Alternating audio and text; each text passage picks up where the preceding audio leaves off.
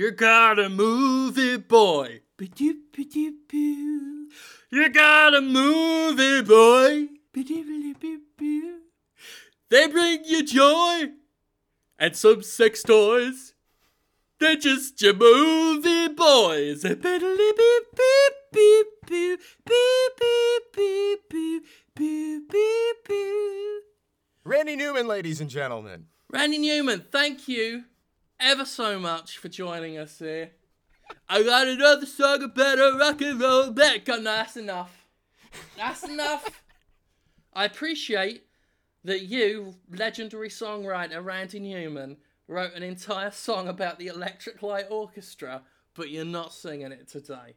I just needed you to do the Toy Story one you did, Friend in Me, uh, because I thought about Toy Story a lot while watching Heavenly Sword and just how much better Toy Story looks than Heavenly Sword.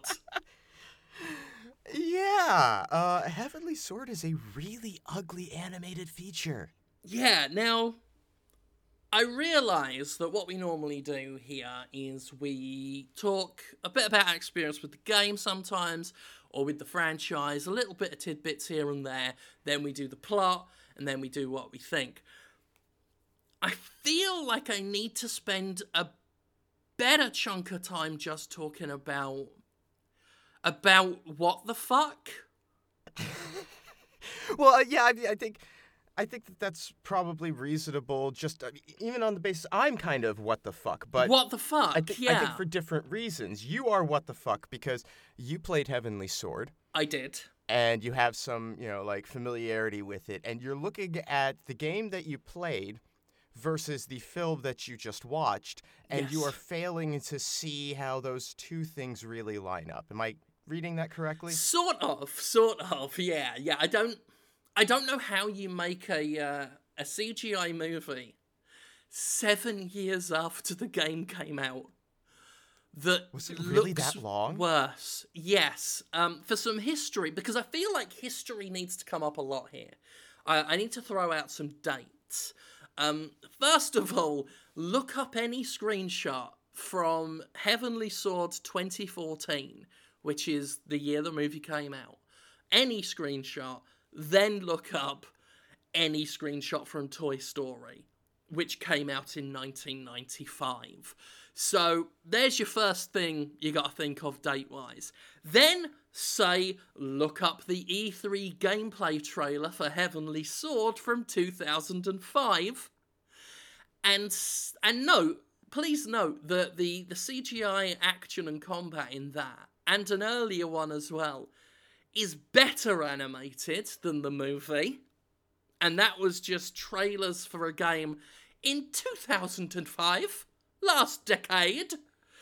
Um, what else have we got? Oh yeah, yeah. One of the Amazon X-ray facts. There were only three, and Amazon gave so little of a fuck they just threw them all in at the beginning, um, and then no more facts. I mean, why bother? This has a cast of eight people, um, so they didn't really do much. But one of them was that uh, you regularly see the characters' asymmetrical features flipped because they just reversed the cells, Oh my god. which is what He Man and the Masters of the Universe was famous for doing in 1983.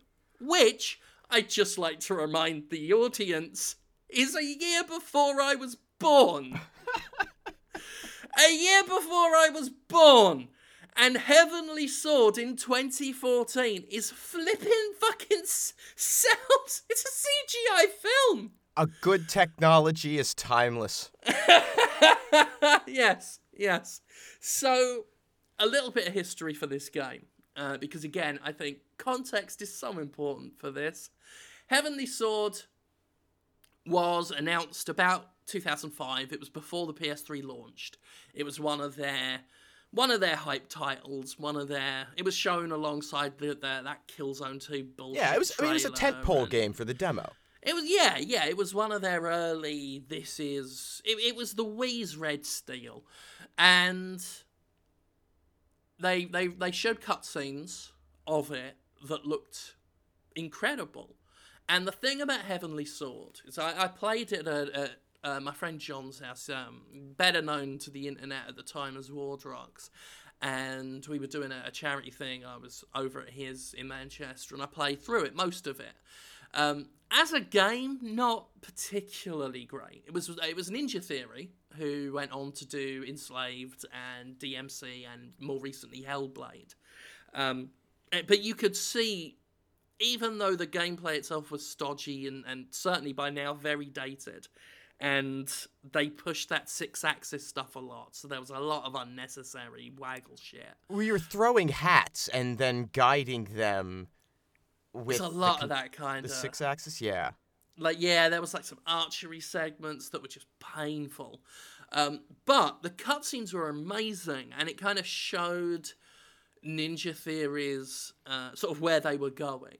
Uh, because we see now that they push like beautifully animated, fate, like very expressive characters um, that tell uh, some really dark stories, and really and generally good characters too. For Oh, yeah. in a lot of ways, like the character writing, I, I find in Ninja Theory games uh, really interesting. Uh, they still employ a lot of, of the, the tropes that you're familiar with, but they do it in a very considered fashion. I they find. do it well. They Yeah. do it well. Like you can do something unoriginal, just make sure you do it well. And I think in terms of a video game characterization, um, Ninja Theory is up there. Like they're in the cut above the rest category.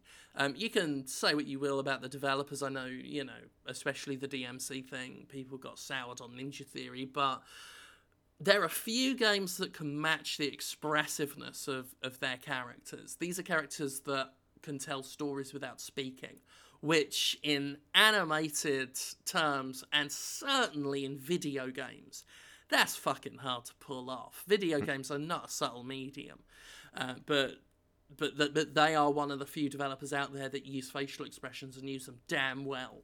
And Heavenly Sword, the 2007 video game, nailed it. I mean, I still remember before the game came out. Uh, I think it may have been me who posted the story on Destructoid, uh, revealing you can look this up, and I, I, I showed it to Conrad because I said it was essential for this movie discussion because you've got to know how good Heavenly Sword's cutscenes were to really appreciate how bad this movie released seven years later is. Um, so this scene, you can look it up. It's called something like Heavenly Sword cutscene uh, number eleven villains. Look that up. It's it's quite a famous cutscene. Um, it's got Andy Serkis as the main character Bohan. It's got uh, the fish lady boss. It's got the jittery flying fox guy. It's got Bohan's son. I think it's called like cockroach or roach or something. Roach, yeah. Yeah, like sort of, sort of your big lug kind of character. It's a fucking good cutscene. Like, like you could look at it and think, now, now that might be an animated movie. It's written really well. The characters are, are distinct. The way they bicker and argue, like you can tell, this is a coalition of characters who are not aligned. They're just in an alliance, and an uneasy one at that. They don't like each other. Like even the king doesn't quite trust or can control his own pawns in this in this fight. Um, and and it's it's got Andy Serkis, of course, playing Bohan. Facial capture. Uh, I mean, this was years before LA Noire, uh, and uh, like almost one to one fucking facial expressions, like uncanny valley scary, but because it's Andy Serkis and he does such a fucking good job, and, and the character itself is creepy as hell. It just works so fucking well. So I showed Conrad that cutscene, and he's like, "Like, where were the writers who worked on this? Yeah. Uh, where Like, were they in it- the it- movie?" it's completely different. It's Completely completely, different. Uh, there is a uh, a humor and you know like a subtext of humor that runs through that cutscene that is Mm-hmm. n- present nowhere. Bohan the game, is. Bohan is an incredible villain. Like he is. I, I, I'm trying to think. There, there are comparable villains in movies of just the the absolute. Uh, like there's a TV trope called laughably evil, where it's like there's a character who's clearly like awful, fucking awful, but something about the way they carry themselves, like they're still kind of funny. You don't want to laugh at them, but you do because there's a kind of nasty wit to them. And that's what Serkis brought to the table in not just voices, but animation, because of course he does all the mocap stuff. It's, it's kind of um, it's a little bit of exhaustion coupled with I I- I mean I want to say the um, the Rick Moranis I'm surrounded by assholes Yeah, yeah. in Spaceballs. Well, the That's- the Bohan. Sorry, No, no, no. I was just saying that's the vibe, and then I That's kept vibe, saying yeah. it, and yeah. sorry. Um, the the Bohan of Heavenly Sword 2007, which is how I'll refer to the video game, um, was you know King Lear, uh, old decrepit, um, had this horrible wispy grey moustache, like barely a moustache, with the rotten teeth. Um, it was Serkis's face, but aged and uglied and rotted up. Um, he was a decrepit, paranoid ass. And, and it was fantastic. And all the other characters were great. You know, the fish woman who's, uh, you know, again, stereotypical, but she's got that kind of husky voice referring to people as darling, you know, that sort of thing. But interspersed with these fish like glugs and hisses. Um, Flying Fox had this weird sort of almost Jacob's ladder twitchiness to him with an odd way of speaking, similar to G Man from Half Life. Um, very stuttery, stunted talking that A little bit of a him hiss in everything he says. Yeah. Um, and, and again, just to speak of the wonderful, subtle animations, every time he's speaking, you can see Serkis's character, Bohan, the main, like the main bad guy, creeped out. Uh, and and just staring at him, and, and and the character sort of shifts from one spot to another, sort of blinks and teleports, and he's like, his mouth, like Bohan's lips are stuttering as he's just like, How did you do that? And it's so good. And none of this is in the film. That's like, when I first started watching the film, the animation was such that I was like, did they just take cutscenes and make a movie out of cutscenes like people do on YouTube, where they take the gameplay out and just put the cutscenes in? And I'm like, well, okay, I could live with that because Serkis was great and there were some fantastic scenes. So if I'm just going to sit here and watch Heavenly Sword, oh, wait, no, no, this is worse. No, no, this is worse. Um, oh, wait, no, that's not Andy Serkis. No, that's that's no, no, that's Af- Alfred Molina. Not being like Bohan at all, and now he has a longer must. Uh, well, no, totally different face because they've clearly just given him a plastic CGI face that wasn't facial captured because it's not Andy Serkis anymore. Even though this film did still use a shitload of assets from a game that was seven years old at the time, including some of Serkis's original motion capture. Um, and, and and there you go. Uh, that's that's basically it. There's another fantastic scene in the game. Um, one of my favorite scenes. It's a scene that I often think about when I think because I, I I try and pen a little fiction of myself on the side that will probably never see the light of day. But when it comes to establishing a villain, there's this great scene that is it's two inspirational speeches that keep cutting between each other. One is the protagonist, the main hero, giving her rousing speech to her army before the final battle. And it keeps cutting back to Bohan's inspirational speech, which is just like threats and yelling and outrage. And it's this brilliant scene that contrasts how one character is an inspirational leader and the other is a raving lunatic who has no business ruling. And it's so well not in the film. Not in the film. None of that.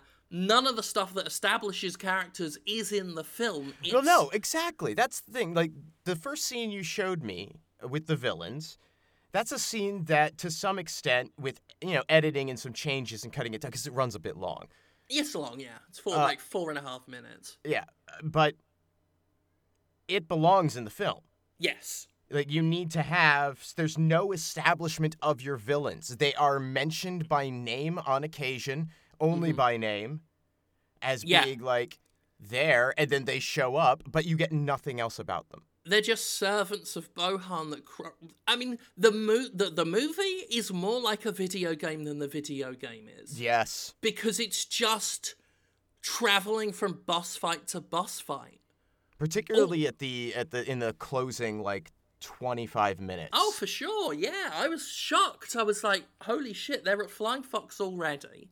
Like, like bear in mind, I I I last played this game like when I lived in England. It was shortly before I left England. So that would put in 2008. So I played it, you know, uh, a year after the game came out. So I played it October 2008, and I can still remember how much better a story it was.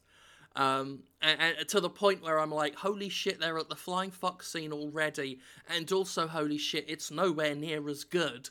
Uh, the character himself is nothing like he was in the game. Uh, again, like like look up a clip from this movie of any of the villains, and then look up the clips from the game. Uh, they're all different voice actors. Um, if I recall correctly, maybe the only character to well, the only actor to reprise a role is the main one is uh, Anna Torv as uh, Nariko. Otherwise, I think they're all recast. Um, Nolan North's in this in the movie because, of course, he is.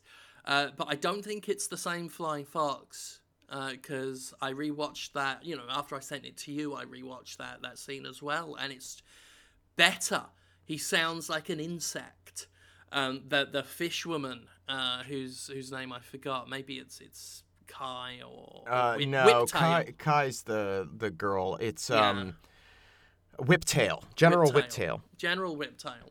Um, in in the movie, she's just got a sort of factory standard evil woman voice. It's not got that sort of, you know, almost like like she could belong in some Art Deco thing, except she's a horrible fish woman. You know, this whole "oh darling" and then kind of stuff. None of that's there. So not even the verbal tics and the subtle characterization is there. Um, Bohan's contempt for his sort of like giant monstrous son isn't there. No. Um, it, it- none of it, none of it's, none of Heavenly Sword is there. Nothing. Uh, like I, I wasn't particularly looking forward to this movie because I thought, well, I'm just going to see some retelling of cutscenes. It seemed like a bit of a cynical, cheaply thrown together thing. Like, why is this happening seven years after the game? Sony just needs to do something with this property. But I thought, well, at least I'll see, you know, Andy Serkis bohanning it up and all this kind of stuff. Instead, I got what I think is a fucking amazing film for all the wrong reasons. To the point where once we settled into doing it, I was like, okay, no, now I'm actually looking forward to doing this podcast because holy fuck. Toy Yeah. Story looks better than this. If that's not hyperbole. Toy Story is better animated than this. The fight sequences in the CG trailers for Heavenly Sword released in 2005 2006 are better than this. They are more, there's more action to them. They're faster paced. Here, everything is stodgy. Uh, there's a scene where Bohan is delivering some sort of speech, and the way he walks, it's like he's holding in the biggest turtle head you've ever seen. Um, like all of that animation stunted and stuttery. Um, sometimes you see just just rookie things like a like like like you'd see in a pre-rendered cutscene, not like a CG or FMV thing, but like using in-game engine cutscenes where like a character bends their arm and the elbow sort of clips in on itself and it sort of looks awkward. That's in this film abundantly. And I do just want to read something out um, from the production notes on Wikipedia. Um, development of the movie started as an experimental project between Blockade Entertainment and Sony. Due to the increase in CGI technology, Blockade was able to begin creating a movie that could look like bigger budget Hollywood movies. I think the key word there is the word begin. Yeah. I think they started and and and that was it. They they began in the same way that bottom of the barrel early access games on Steam begin, where it's like, well, I've bought the assets and put them together. When you press a button, something moves. Yeah, it's good enough. Good enough. That that seems to be what this is. I mean, the very fact that it says, you know, Blockade used extensive assets from the original game, like, like this might be a movie asset flip. Well, I'm I'm pretty sure. Except the it- assets look better in the game. I mean, I'm I'm almost certain it has to be, and and the reason I say that is if you if you look at what the reported budget for the film is, um, according to Wikipedia, it's like 1.8 million dollars. Even I that mean- feels too expensive, considering. Considering I could watch an episode of Lego Ninjago or whatever it's called, or Bionicle, and get a better experience. I mean, look, I'm not gonna say that Reboot looks better than this. Reboot doesn't look better than this. Barely. Reboot's more entertaining. Yes. Um, reboot. Reboot is more true to the source material of of what a video game piece of. I was gonna say more true to the source material than Heavenly Sword, but but then I remembered that Heavenly Sword is basically just a retelling of the game but worse. Um, like that's it as well. It's not like there's any. There's like one original character, Loki, and I'll tell you how much of an impact that had on it. I can't fucking remember who Loki is in this. Um, so that's it. I mean, there's so much more I could say about how how how bad this is. Um, I think we should say those things. we should say those things. Uh, if if we get around to doing, um, you know, riffing on on on movies, like actual movie commentaries, which you know we get requests to do that, and it's something I'd like to do, but it's it's a timing thing. You know, maybe maybe if if there's a project that brings us in proximity, we might be able to knock that out. You know, you never Yeah. know. Um, but th- I'm doing this one because, like, I kept thinking of Dynasty Warriors when I was watching it. I can Big- see that. Yeah, Yeah. because not only, well, it's got that same thing. Um, Dynasty Warriors has has CG cutscenes. Um, the PlayStation Two Dynasty Warriors had CG cutscenes. They were considering what Dynasty Warriors is. They were okay. They weren't great. They weren't the best out there, but they were pretty good. I used to think like, God, for a game that gets the rap that this game that this series has, these cutscenes are pretty decent. They're they're decently animated. There's a little bit of things clipping through armor still, even though it's pre-done. But it's it's all right. This looks exactly like those. That I am not using as hyperbole. I would say the the faces are there's a little more detail, but Yeah. in terms of animation, these are comparable to the CG, and I got to point that out. Not the the in-game stuff, but the CG cutscenes from like Dynasty Warriors four and five on the PlayStation Two, and that's before the PS3. That's before Ninja Theory. Um, but then again, like I said, this this this flips cells like Masters of the Universe did. This looks worse than Toy Story from the mid '90s. This is I I'm amazed. I am amazed, and the fact that they used extensive assets from the game, and the game still Looks least- way least the- better. I mean, yeah. way better. It's The not even a gameplay- comparison. No, no, not at all. And I think a big part of that is is animation more than anything else. They might have used the assets, but they weren't better animators than Ninja Theory. The fights look amateur hour. They look pathetic. They look like kids show, like a CG kid show thing. And even then, I would say by the standards of 2014, like that's the bit I keep needing to remember is this was not a promotional movie in 2007 like that came out before or after the film. This came out 7 years later. This was a couple of years ago. Why I don't know. I- I don't Every know. time I remember it was 2014. Like I still remember 2014. And I don't remember a lot of things. I don't remember what happened yesterday, but I remember there was a 2014. I remember it wasn't very long ago. And this looks. It's not as bad as Food Fight, starring Charlie Sheen, which, if you've got Amazon, go watch it.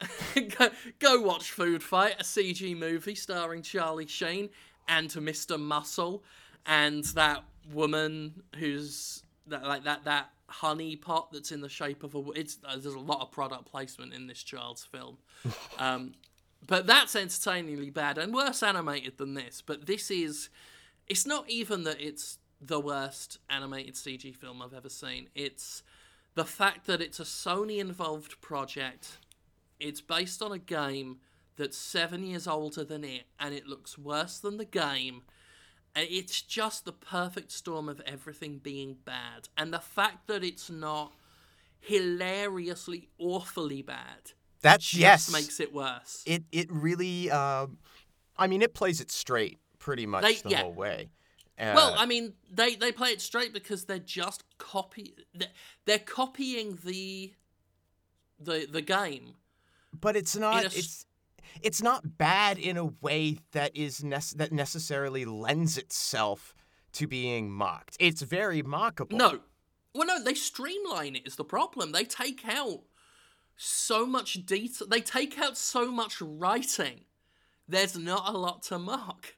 Because is- it's, it's- just so straightforward narrative. Everyone's there to just reinforce the narrative. and it's it's kind of you know because it's funny because this is often something that we complain about that you know there's just too much stuff in there hmm uh, to you know they, they throw in the kitchen sink a whole bunch of crap and it's hard to keep track of particularly with these fantasy stories You just throw in everything you can, every trope, every, and just hope enough of it resonates with the audience. right and that's a bad thing to do and, and something Yeah. that we, we frequently rail but this this is the opposite problem this is the other Yes. side of that coin because here they have excised anything that prevents charm or contextualizes the world or, or, or gives it a, a sense of depth and reality it's all gone and it's just plot beats Yeah, it's like they took. If Heavenly Sword was a turkey, and I'm not saying, you know, it's a top shelf Thanksgiving turkey, it's a decent turkey. It's like Blockade Entertainment, there's a f- fucking fitting name, took a big old syringe and just sucked all the juice out of it. Like all the juice, all the flavour, and gave you shriveled, dry, drier than normal tur- I should have went with a chicken. That's a moister bird. Uh, but you know what I'm saying. They took they took a chicken and they sucked all the good out and just gave you a chicken. You didn't chew through it. It's sustenance. It's nourishment. It it's food, but it's not a fucking chicken you want. It's I'm I'm just I'm flabbergasted. I'm amazed. Another reason why like it reminded me of Dynasty Warriors is you can tell how background characters are given like so much less detail than the main characters, which is understandable. Some soldier in the background, you don't want them, you don't want to expend too much effort making them look fantastic. no But this is like I've been recently playing Final Fantasy IX, um, the the the redo they did where they remastered the the visuals and that, um, and the same thing applies there, but it's so much more stark. Um, because you know it's a PS1 game and they've updated the visuals so you can see how crappy certain things looked. So you can see a major difference between like how well they they detailed Zidane and Steiner and Garnet and Vivi and all these characters, and then you stand them next to an NPC who's just there to say a line like "busy, busy, busy," and they're worse. Their faces are splodgy. Their clothing has no real texture to it. Their background set piece. They're they're they're not designed to be looked at. right I shouldn't be thinking about how obvious it is in Final Fantasy IX that was released in 2000 when I'm watching a movie released in 2014, current year argument, even though it's not the current year as a couple of years ago.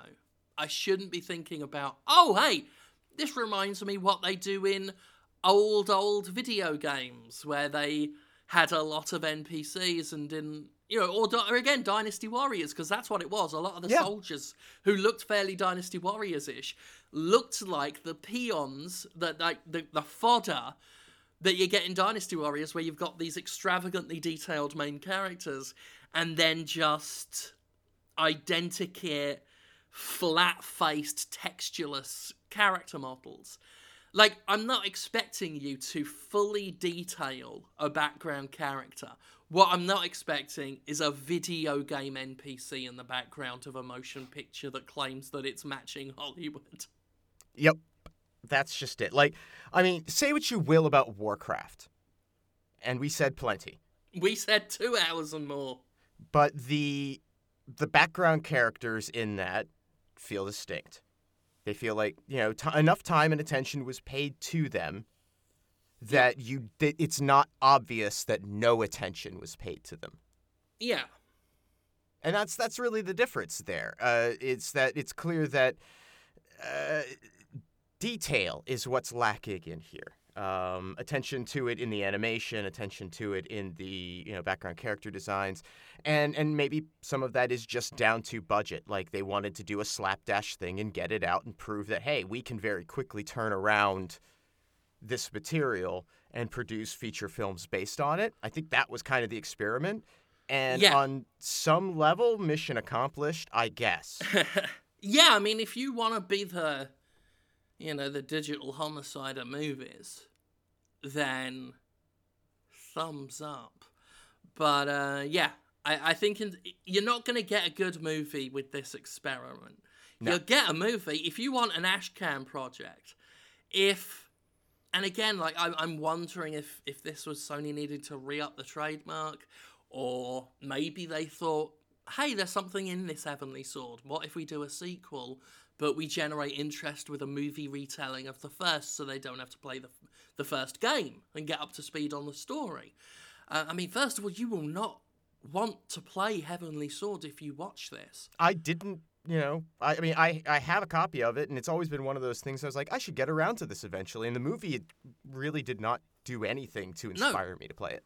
it will turn you off because it's it's so much it's so much not i mean it, it's wearing the clothes of heavenly sword but it's like it's, it's got nothing it's got nothing of what heavenly sword was and i'm talking as if heavenly sword was some masterpiece it's not it's an okay game Yeah. but it was better than this. And it looked fucking good. And it had some fantastically written scenes, some great characters, and amazing cutscene animation. And those are the things Heavenly Sword is famous for. Heavenly Sword is not famous for its gameplay. It was, you know, some simple hack and slash, a bunch of QTEs, and awful Sixaxis moments. No Yeah. one gives a fuck about Heavenly Sword's gameplay. People remember Andy Serkis, if if indeed they remember the game, they remember Andy Serkis, they remember that villain cutscene, they remember how exceptionally well some of those cutscenes were written. To the point where many games today struggle to match it. The, the cutscenes were exceptional. Some of the writing in Heavenly Sword was a cut above. And this movie is just. I, I, I don't think you could have gotten further from the point if you tried. Well, let's let's let's go over it. Let's, go. Let's dig in. let's talk about the plot of Heavenly Sword 2014, which is basically the plot of 27 uh, of the 2007 film, except like the Yu-Gi-Oh abridged version without the jokes. We open with a bird's eye view of a battle, insofar as you can call one woman surrounded by an uncountable number of uh, quote unquote menacing warriors a battle. Yeah. I Uh, remember when they introduced Heavenly Sword to E3 in the mid 2000s uh, in a similar fashion, and it looked really exciting. This does not. This is just Yeah. it's, it's just and it's it is the Hong Kong action theater style of combat where she's completely surrounded by all of these guys but still taking them on one at a time. conservation of ninjutsu um, is uh, again to name a TV trope. and also again very Dynasty Warriors. Uh-huh. Uh, so, as this is going on, a narrator tells of a prophecy in which a savior born of the deities will come and wield the heavenly sword. Mm-hmm. Uh, there's some light fighting, and then the woman drives this sword into the ground, and it produces a wave that knocks down all the bad people. So, legend goes there's this bad dude called the Raven Lord who was going around killing and or subjugating pretty much everyone Is- he met. Is this one of those backstory bits where they decided, fuck doing CG animation, we're gonna do some really cheap cartoons? Light animatics, basically, yes. Yeah. And again, this is funny because um, Sony in particular have done this with some of their cheaper games, Mhm. some of their, uh, you know, the ones that they're not expecting to Oh, be but, but you even but you see it in things like God of War too. Yeah, yeah. Um, and and again, it can work in video games. Sometimes it looks a bit cheap. Here, it looks fucking stunningly cheap. At Yeah. least, at least when Harry Potter did it in Deathly Hallows, um, sorry, Hallows, it was stylized like a puppet show. Like it looked really good. Um, this, again, like it just looks like place. It looks placeholder.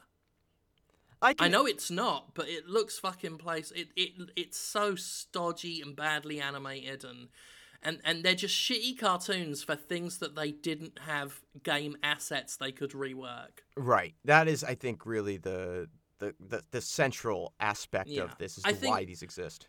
I think it's telling that it's backstory that is told with really crappy. I mean, I, I'd hazard a guess and say I've seen better animated sequences in Dragon Ball Z. Um, these sequences, that it cuts to a couple of times. It's not rife with it, but here and there you get these things. It's always backstory. It's always characters that aren't around now. So Blockade probably didn't have game character models to work off. Yeah, and I think that uh, uh, okay, I don't I don't have I think as strongly negative an opinion of these sequences as you do. Yeah, I, I, I just want to point out I wouldn't I wouldn't feel so strongly about them if not for the insult to injury factor they provide. Yeah, I mean, it's I only suppose- because the the animation up till that point is so fucking shite. Like stunningly, holy shit, are these just cutscenes? No, wait, they're worse. The fact that it was then followed by this, I'm like, they're taking the piss. Yeah, I mean, and that's and that I think is like it, it really can't be overstated how much the the feeling that you're watching a very old video game cutscene uh, is made apparent right here from the outset. Like it just feels that way, um, cheap and and kind of not not energetic in the way you would expect from a feature film. Yeah, Mhm. it's- yeah, energy as well. That's another thing we should point out. Um, like I talk about this with video games themselves. I consider energy a big, important part of en- of, of any entertainment medium, and yet there's none of it. And I think again, it's because they're not very good at animating fights or walking or doing things. It doesn't feel like there's a lot of weight to the action. Mhm. in, in motion. it's- It's just sort of glides along. And yeah, yeah, yeah. It's like a puppet show, like like Thunderbirds almost, but without the without the fun puppets, Without the or charm. the or the excuse that there are puppets. Yes. Yeah. Uh, but the animatic sequences that they have, I, I actually, I mean, I see these in games all the time, and they're fine if that's your primary means of telling all your exposition. hmm and this is not like you get other you get exposition in other forms in this film uh, through the anime through regularly animated stuff it's just this sort of deep lore that they don't have anything and produce these these cra- kind of crappy things for they wouldn't be out of place in a lot of other products but they feel bad here That's it. It's it's the context of it. It's it's the fact that this is already looking, if not lazy, cheap as fuck. Well, we already know it's cheap as fuck. Um, so so it's just an insult to injury factor. Um, I'm Yeah. not against, you know, tastefully, artfully, nicely done uh, cartoon animations in the middle of a film, a live action film, even if it's Mm-hmm. done with the right gravitas and style. But here, with its you know two tone, very like like undetailed, not much animation going on to it in a movie that's already lacking in energy and heart and budget and talent. It oh no no thank you no thanks not for me. If if I'm going to be perfectly honest, this film not for me. So this this Raven Lord's a real Raven Lord's a real bad dude, and, and I wish it was some Raven Lords. Just, just, just, just some, some birds like hot beak action. so then but then some guy descends from the heavens with a big sword and takes him out. That'd be And- the heavenly sword, I reckon. Well, he disappears, leaving the sword behind. And and so the sword's still there. People start killing each other to control the sword because the sword has powers. Magic, innit? Yeah. Yeah. Uh, until a clan of nomads takes up the cause of protecting the sword from the world and the world from the sword, basically. So back in our CGI world, we're we're introduced to Kyo, a Back in warrior, reboot. A warrior from this same clan who is taunting a young girl named Kai, who you know, of course, has cat ears.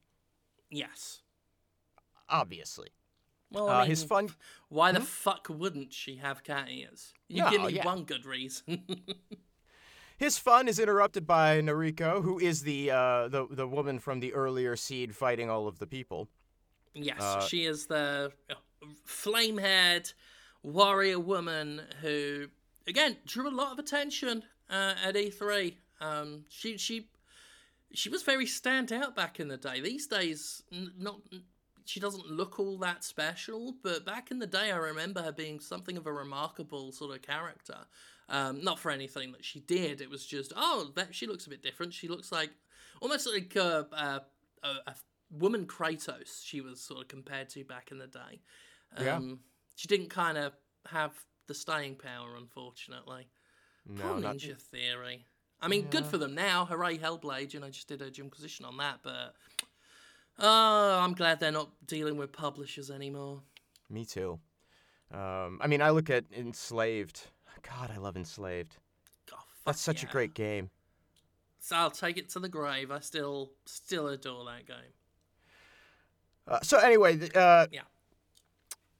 Nariko comes and stops Kyo from beating up on Kai, um, uh, only to uh, then remind Nariko, for the audience's benefit, that uh, her status in the clan is something of a failure, but it's not really clear how she's a failure because she like kind of kicks Kyo's ass pretty quickly and takes his weapon from him and holds him to yeah, you know apologize. She's really good. Yeah, she's a really good fighter for someone that everyone thinks sucks. Yeah, I'll get that. Uh, but before Kyo can be cowed into apologizing for his cruelty to Kai, uh, Prophet Takashi appears. Uh, this is our narrator voice, just so yeah. we establish that. And he demands to know what the fuck's going on. And the two sides blame each other for a bit before uh, Nariko's dad, Master Shen, arrives to read her the uh, the riot act. For you know, it's like, oh, you can't hang out with the warriors. You're a girl. Basically, Sexist. it is. It, well, that that When, is when will it stop? that is kind of the tragedy of how bad this movie is to some extent. Because it really is a story of, hey, let's not disregard our daughters, please. Right? Yeah. Good message. Yeah, I mean film. it's got that that message there. It's uh it's just told with all of the grace of a kumquat that I have sat on. Uh, later, Shen and Takashi talk about Nariko as if she weren't standing right next to them. Like she's literally standing next to them while they're talking about her I think they and how she has an untrained talent for combat. Uh, but she's not the chosen one that this clan seems desperate to have for reasons. Mhm.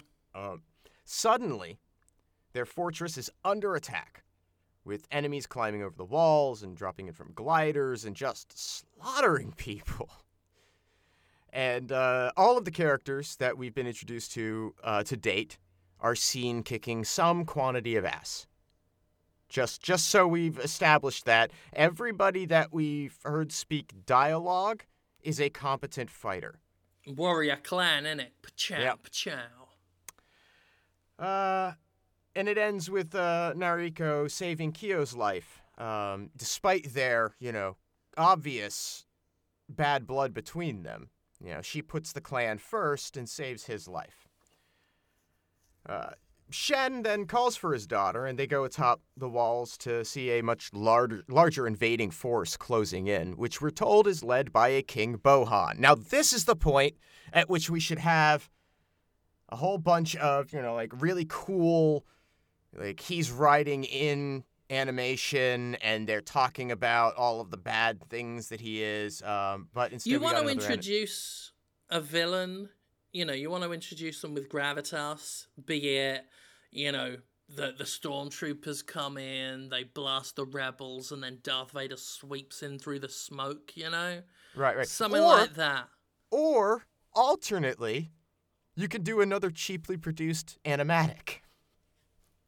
I'm going with that one. We are going with that one. Yeah, Uh, that, that one sounds good. So this Bohan guy was basically born to be a king, which uh, I'm pretty sure that's how most kings are. Yeah, I've, I've, I've, I've read enough Song of Ice and Fire to, to, to believe that's the general idea of how kings work. If you're gonna be a king, it's something you're typically born into. It's a family business, right? King. Yeah, yeah. Um, but then he lost a fight to some other guy, and so the other guy became the king. And I don't like. I, I guess they're brothers or related or something, but that's never established or talked about in this in this thing. Uh, visually, we're shown him basically poisoning this king and then becoming king, but it's really just like, okay, like there's not more to this story. W- w- You couldn't come up with. Okay, fine, whatever. Uh, Oh, and he wants to Come have on, a they- sword. They've got a lot to get done in like an hour and 20 minutes. Do they? no, they don't. They After- do nothing. They spend a lot of time dedicated to showing a lizard crawling around in the desert trying to eat something. Yes. A lizard that. that, by the way, looks about on par with Reptile from the Mortal Kombat film. Uh, Geico That's spent cruel. more money on their on their gecko. Yeah, yeah, yeah. The rep the reptile comparison was cruel, but but it does look like like an art student made the guy coat. No, actually, even that's cruel. Art students can do better than in like this Heavenly Sword fucking film. So First uh, year, first year students just learning animation would do this better. after politely asking that he be just given the sword, uh, which uh, In 2014, Conrad, there was source filmmaker porn gifs that looked better than this. I should know. I wanked to most of them. Better than this. Bohan has his catapults bombard the fortress. Uh, Nariko is taken to the hiding place of the Heavenly Sword, which is given to her, along with orders to carry it west, while the rest of the clan flees east, distracting Bohan's forces. I mean, I'll say this, right? They haven't quite gotten the anus opening up to let a penis in in Source Filmmaker. But I guarantee you this fucking much. If they had full penetrative anal sex in this Heavenly Sword film, it'd look a darn sight worse. Kai tries to uh, go with Nariko, Kai being, of course, now our little cat girl. Yeah. Uh, but she's carried away by Shen. Nariko flees the, the fortress as it begins collapsing all around her. It would look like someone was shoving a Vienna sausage into a split tennis ball. That's how it would look if they tried to do full penetrative anal sex in the Heavenly Sword movie 2014. which is uh, I don't know what's less appetizing, that visual as as a a, uh, a description of of anal sex, or lunch. Yeah, yeah, honestly. Both are bad. But if the if the listeners would like to imagine me uh, masturbating my pain, my penis to the point of issue uh, over various source filmmaker gifts uh, to wash away those bad feelings and replace them with nice ones, uh, you're free to do that now. On with the rest of the film. Uh, so uh, she Noriko's spotted running from the uh, the fortress and chased across a wooden slat bridge that then you know does the thing that every wooden slat bridge in a movie does. It's like it's like Chekhov's gun. If you have a wooden slat bridge, at some point that bridge has to snap and Mhm. fall against the two sides of the canyon wall. Well, obviously, that that's what they're built for. So, uh, but she makes it to the other side only to run into Bohan there. Ah, that Bohan. He's everywhere. Bohan. Now, Bohan, the one thing that I was looking forward to with this film, um, the highlight of the Heavenly Sword game, the one thing, the one thing that the Heavenly Sword movie should have gotten right. And again, I like Alfred Molina. He's not bad. He, he's a great actor. I think he does a fine job in this. He does okay in this, but he's not Bohan. He's not Andy Serkis. And you can tell because nothing of Bohan is in him. He is. He's working well with what he's got, but what he's got is the most. I mean, I don't want to keep using words like generic because using words like generic is generic, but I mean, it, it fits. He is generic evil dude in this. Whereas Andy Serkis was certainly, you know, archetypal and tropey as hell, but there was personality. He looked different. Like he looks different in this film, and and again he looks worse. What I, like, thi- like I think that that's the like a big, big, big part of this. I mean, don't get me wrong. The writing is not particularly strong. He has these very lengthy bits of of conversation, and that's mostly what he does is lengthy, yeah, uh, not monologue stuff, but she but he just gets villain diatribes. Yeah, and he gets them in in chunks in various segments of the film. And it's not the voice performance that's lacking. The writing of it is not great, but the real problem is that he just he he's got plastic face. Yeah, he's got plastic face. He walks like he needs the world's worst shit. He, in, and and and I'm putting this down to like again, it's either the budget or they just don't know how to fucking design. But the wispy moustache that that is on the original Bohan, the wrinkle, like the kind of haggard, ugly toothed sort of like he looks like a rotten medieval king He does. in in Heavenly Sword 2007. Here, the moustache is thick, um, but not like like thick luxurious moustache. I mean, it just looks like like like modeling clay. Like it's thick in terms of it's a juicy CGI moustache just plopped on his face. Um, like say, plastic. It's got his plastic face McGee. Um, well, and the very and little the, expression. the well the expressiveness is is really absent um, which as as you note noted earlier expressiveness is what visually distinguishes um, ninja theory titles from Yeah, all I mean. Ninja, Ninja Theory. I mean, I would go as far as to say that Heavenly Sword, in in many regards, kicks the facial captures ass in L.A. Noire, Mhm. and L.A. Noire is is impressive as hell. I I love L.A. Noire. I mean, L.A. Noire is a better game than than Heavenly Sword 2007, but that facial motion capture and a lot of it, you know, comes down to Serkis who stole the fucking show. But Sure. it's incredible. And here, of course, none of it. None of it. yeah the It's animations are, are really reduced down uh, and the, the the dialogue does not match the lips Yeah. and that's i mean that's just mean, 101 that's shit pathetic. yeah It's it's pitiful. And again, it, it you've got to keep comparing it to the first one because there are many video games that Blockade could have ran this experiment with. They chose one famous for its excellent facial animation. They chose one famous for the fact that the cutscenes were the best part of it. They chose they chose the one famous for having a narrative better than the gameplay. It's like you could have picked fucking you could have done Medi fucking evil. It's a cartoon. There's no the main character's face doesn't even move in that. That's your job done. You go for Heavenly Sword, where I, I don't think outside of Uncharted, in terms of just Sony product, there would have been like higher pressure to have nailed it. But if I think the only reason there wasn't much pressure is because it was a seven-year-old game that everyone had forgotten. But I remember the North remembers. I, I would like to uh, just suggest if anybody involved in Sony film production happens to be listening to this right now, I would probably watch and enjoy a MediEvil film.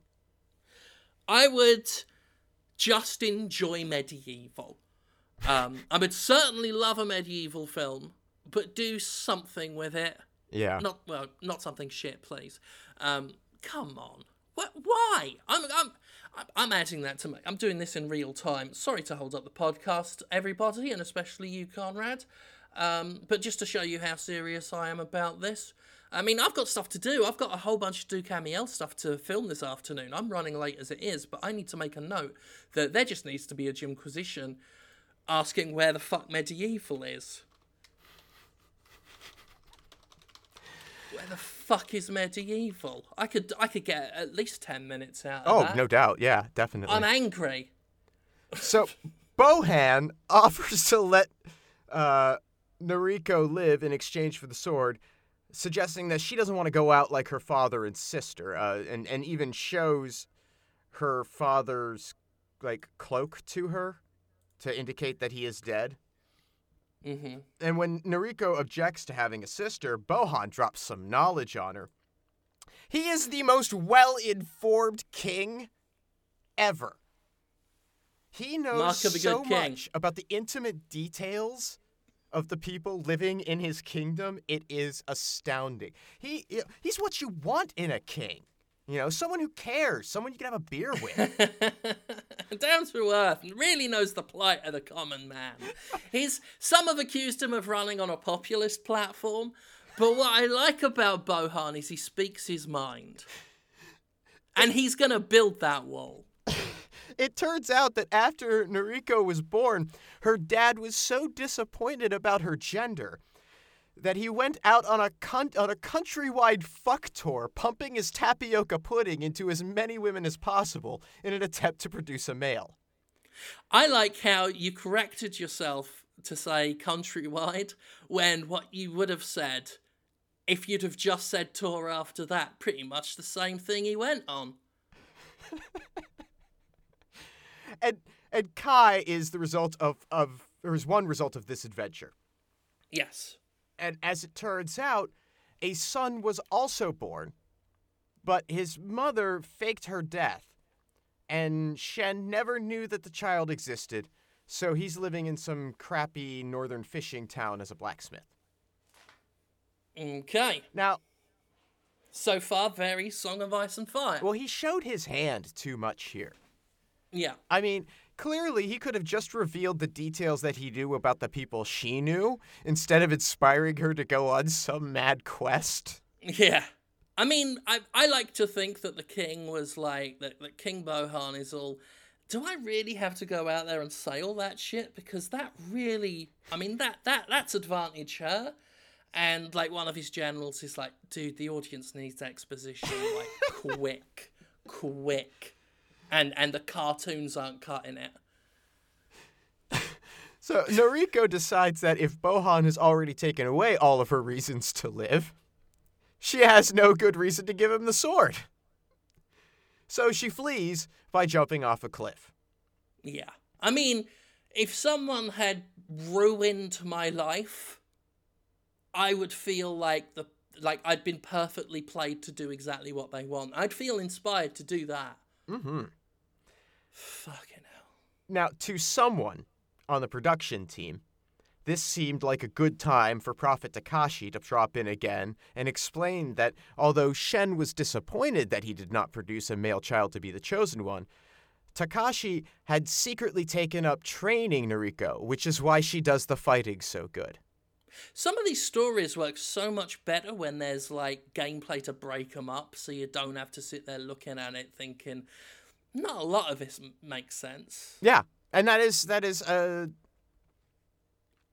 well it's okay so i always i always give video games a hard time for having shitty stories but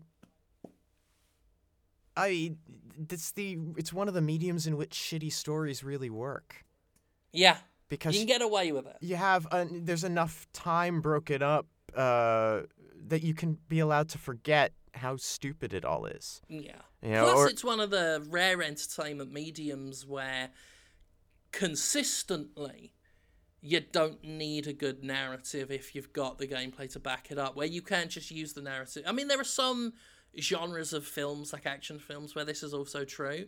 Uh, but in general, you know, video games don't need stories. It, it- some video games can have fantastic stories, but sometimes it really is this bad guy does this thing, so just just punch some stuff. Yeah, it's not a necessary component uh, to to the medium, and and if your gameplay is compelling, more often than not, your player is looking forward to getting back to that than they are in worrying about the details of this story. It's made you know we it, it makes one very forgiving, um, sometimes too forgiving, uh, especially if you're so starved for for good narrative. Uh, that something like Heavy Rain comes out and everyone calls it the best narrative video games have ever had, which we all know was complete horse shit. But some people really wanted to tell their mother they had a legitimate job talking about video games. Well, and and in it, I guess the painful thing is, on some level, that's still probably true. It's still probably a true sentence that that Heavy Rain is one of the better narrative deliveries in video games. It's I not. disagree. It's not. I, I get the point. I get the point you're making that you, it's a it's a point about how fucked the industry is. Yeah. Um, but Streets of Rage had a better story. Yeah. It, it's even even by the low bar of video games. Heavy Rain did not have a good story. Well, It just it. Boy, I would love to see Agatha Christie, the, an Agatha Christie video game mystery. You know, on that level, because that's what they were Mhm. trying to execute. And and Yeah. just it didn't. Uh, Oh, I uh, got I got things. I, I I won't stop the podcast to do to write down. Do Jimquisition on why Heavy Rain's bad. People won't want to hear that. No, they won't. They won't. Not again. Not from me. All right, so Noriko awakens at a campfire, unaware of how she got there. Uh, but Kai shows up to explain that, oh, well, she dragged her and the sword out of the water, and that she's long known that the two of them were half sisters. And with the revelation from Bohan that they may have a brother who actually is the chosen one kicking around, Nariko and Kai resolve to find him and deliver the heavenly sword. Now, now one of Bohan's scouts overhears this conversation, but Kai shoots him in the back with her crossbow and says that she likes to make blood.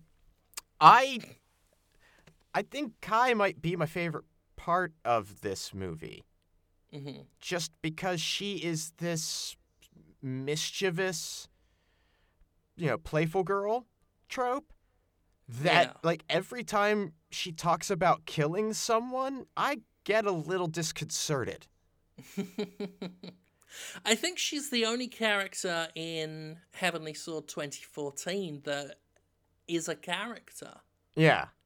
I mean, like uh, like we were talking briefly before we started uh, the recording and everything, and obviously my favorite character is going to be General Flying Fox in the game.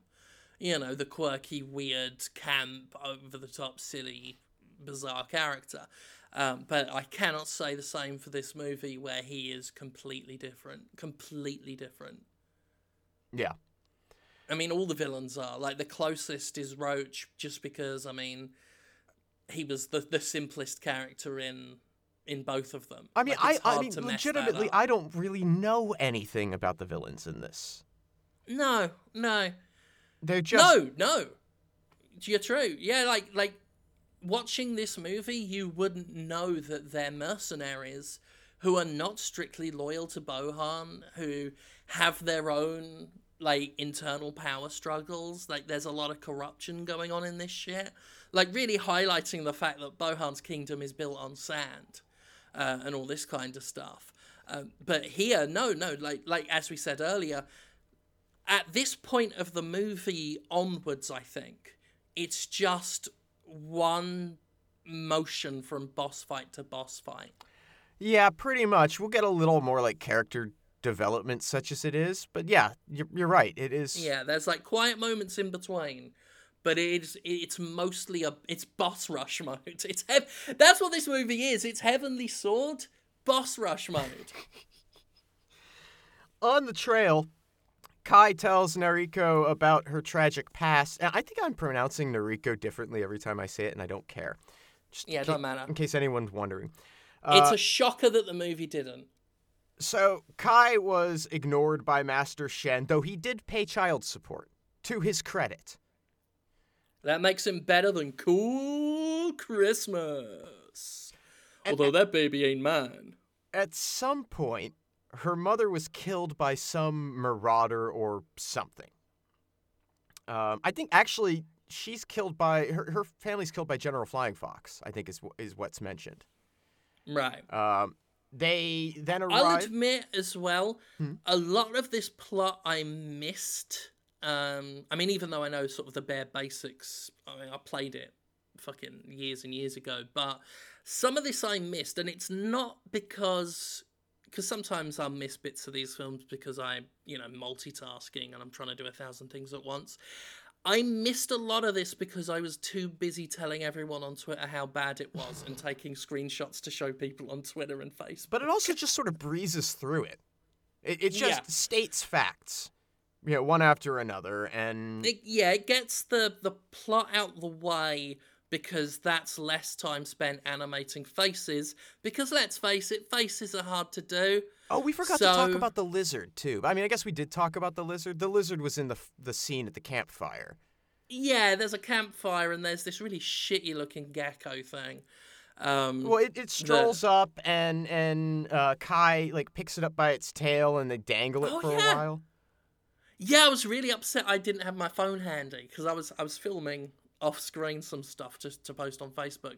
That I wanted because her holding that lizard up and the, the lizard's tail like like loosening and dropping as lizards do. It's I mean if it was done on purpose that would have been art. Mm. So they arrive at the fishing village where their bl- their brother is supposed to be, but they've arrived too late, and Bohan's soldiers are already just killing lots of people. Assholes. Uh, some fighting happens. Uh, now, the fighting, I think we've we didn't really go into it too much early on because the opening sequence. I mean, this is like the f- yeah. this is the second real fight, I guess you would count, because there's the one at the Mhm. uh, that temple sort the of fortress. fortress. right. yeah. But this this. I, I- think this is like the first time she actually uses the sword, Mhm. And I don't understand how the sword works. Can you explain to me how the heavenly sword works? Because it seems to me that it's just Kratos' blades of chaos, but sometimes it's one th- like solid piece and other times it's a two-hander. What the fuck is the heavenly sword? How does this Uh, function? I'm trying to remember if there was a gameplay element to this. I'm trying to remember. Um, oh God, what does the Heavenly Sword? Do? I, we both just watched the film. Um, Right, and we don't me- understand the features yeah. of this weapon on which the film is titled. That's kind of what I'm getting at. I mean, it, now she seems to be it, it, it. The tip of the blade flings out on a Okay. chain. I gotcha. I gotcha. I had to reread the Wikipedia to remind myself of how the game worked. Um, oh, Rhianna Pratchett worked on the game. Oh, love her. Yeah, she's fantastic. It's no wonder the the game's writing's actually good. Um, yeah, it was uh, Tameem Antoniades, whose name I can never pronounce correctly, who people hate him because uh, of thing because he was the prominent face of Ninja Theory when DMC happened. Mm. Um, Louis struck me as a pleasant enough chap. I think I've met him once. Uh, Andrew S. Walsh as well co-wrote it. It was directed by Ben Hibben, Nina Kristensen, Tameem again, Tameem again, and Andy Serkis actually took a directorial role in the game, which again I think just speaks as to how much better the like just when you look at all this, you look at the film, and but uh, besides the fact that it came out seven years too late, you think what what was the point? You didn't have the same talent. You didn't have the same pedigree. You didn't have anything. No. Normally, when a movie version of a film comes out, they bring with themselves a budget, celebrities, uh, like hopefully a named director. I've I've very rarely seen outside of you know very deliberate, cheap Uwe Boll style cash cash ins, like like something that brings so much less. And and, and to me, yeah. it, it I mean, what does this I, have? I it has Alfred Sony Molina, which I love Alfred Molina, but he's not a draw. No, no, he's not a major draw. He's a great actor, but he he's a supporting actor. He's, you know, he was great as Doctor Octopus. Oh yeah. But but outside of Doctor Octopus, I mean, certainly for the the audience, this stuff's being aimed at. Like that's what you got. You got Doctor Octopus. Yep. And the villain from the, the Nicolas Cage Fantasia. was in that. Um, I don't want to discredit Molina's career. He's done a lot of fantastic stuff, but sure. but you're right. He's not a draw for this kind of thing. Um, and and well, I think that's borne out by the fact that when I was talking about this on Twitter, there was a lot of people saying, "It got a movie? What?" um, but to go back to what the Heavenly Sword is, okay. um, there's a stance system in the game, and whichever stance you use changes the form of the Heavenly Sword. So it's a transforming sword. Okay. Um, I'll uh, I'll just quickly read the the gameplay. Speed stance provides an even balance between damage and speed, where the sword takes the form of two separate blades. Aha. Range stance allows for fast or long range but weak attacks. That's two blades chained together. Power stance is obviously big but slow, and that's one big two-handed sword. None of that is in any way explained by the film. It she just uses it in these ways. Yep. Um, I just wanted yeah, to make like that clear for can... the audience that like there's I had no idea. There's no way you would necessarily get that impression from the footage on screen. Yeah. And if this was made for people who played Heavenly Sword and thought, "Oh, you know, I recognize that from the game." Remember again, this came out 7 years after. So I, as someone who played the game and now remembers the stances, had to just go on Wikipedia to look up how the Heavenly Sword thing works because I played this in 2008 and I've completely forgotten it. So, back at the village, Kai shoots lots of people with crossbow. Um, all the bad people in the immediate vicinity get killed, and so they, uh, you know, the, the villagers that they've helped uh, save the life of give them directions to the blacksmith's place. Uh, it's unoccupied when they arrive, but Kai finds a trapdoor to a cellar where a couple of people are hiding. Uh, a couple of old people, a man and a woman. Um, he is the blacksmith, I guess, and as he says, and the woman is the mother of Loki, uh, who tells them that Loki left a year earlier to go seek his fortune, and followed by some cajoling Loki's mom reveals that uh, he went to work with uh, uh, work for a foreign king. Uh, but General Whiptail overheard the conversation with her group of heavily armored yet somehow entirely silent soldiers. You know what? I was about to just lament and go, "Oh fuck, we're only at Whiptail," but then I remembered just how little happens beyond this point. Yeah, it, it moves real real quick. Yeah, things are gonna start snapping. Yep. Uh, but how the hell did all of these soldiers wind up in this blacksmith shop and no one noticed? I mean, there's easily a dozen guys in here, and they're all wearing like, Um, plate armor. My guess is the people who made the film forgot to add sound effects for footsteps, so the characters couldn't hear them. So the uh, they they get into some fighting again. Soldiers are killed, and Noriko and Kai both chase after Whiptail to prevent her from revealing Loki's location to Bohan. His location. Yoo-hoo! That's the best I've got. That that oh So there's some that wasn't good. some river raft fighting that happens, and Noriko is tossed off, uh, overboard into the water. Uh, Kai tries to crossbow this shit, but gets disarmed by Whiptail's whip. Not the tail, just the whip.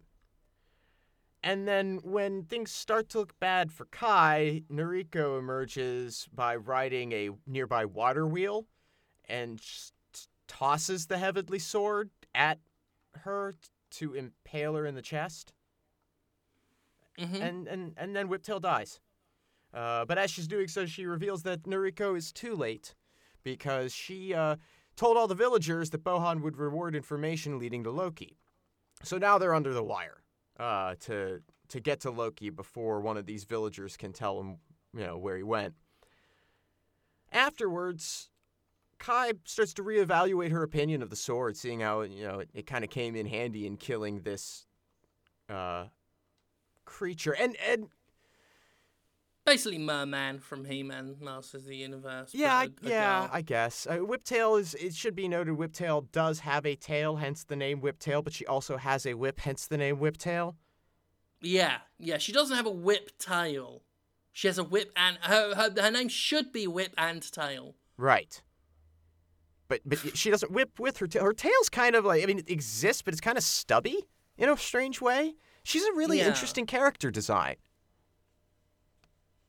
But not. uh But you don't get any like. There's no. Well, again, all the character designs are interesting, but that was done seven years before this film came out. And there's no And the film introduction made to the them look character. worse. She's mentioned by name offhand by someone in an like a just earlier scene, like moments ago, and then she's there. Yeah. I mean that speaks volumes about how this film's been been produced and written because again, the game introduces characters with cutscenes, uh, establishes them before we see them.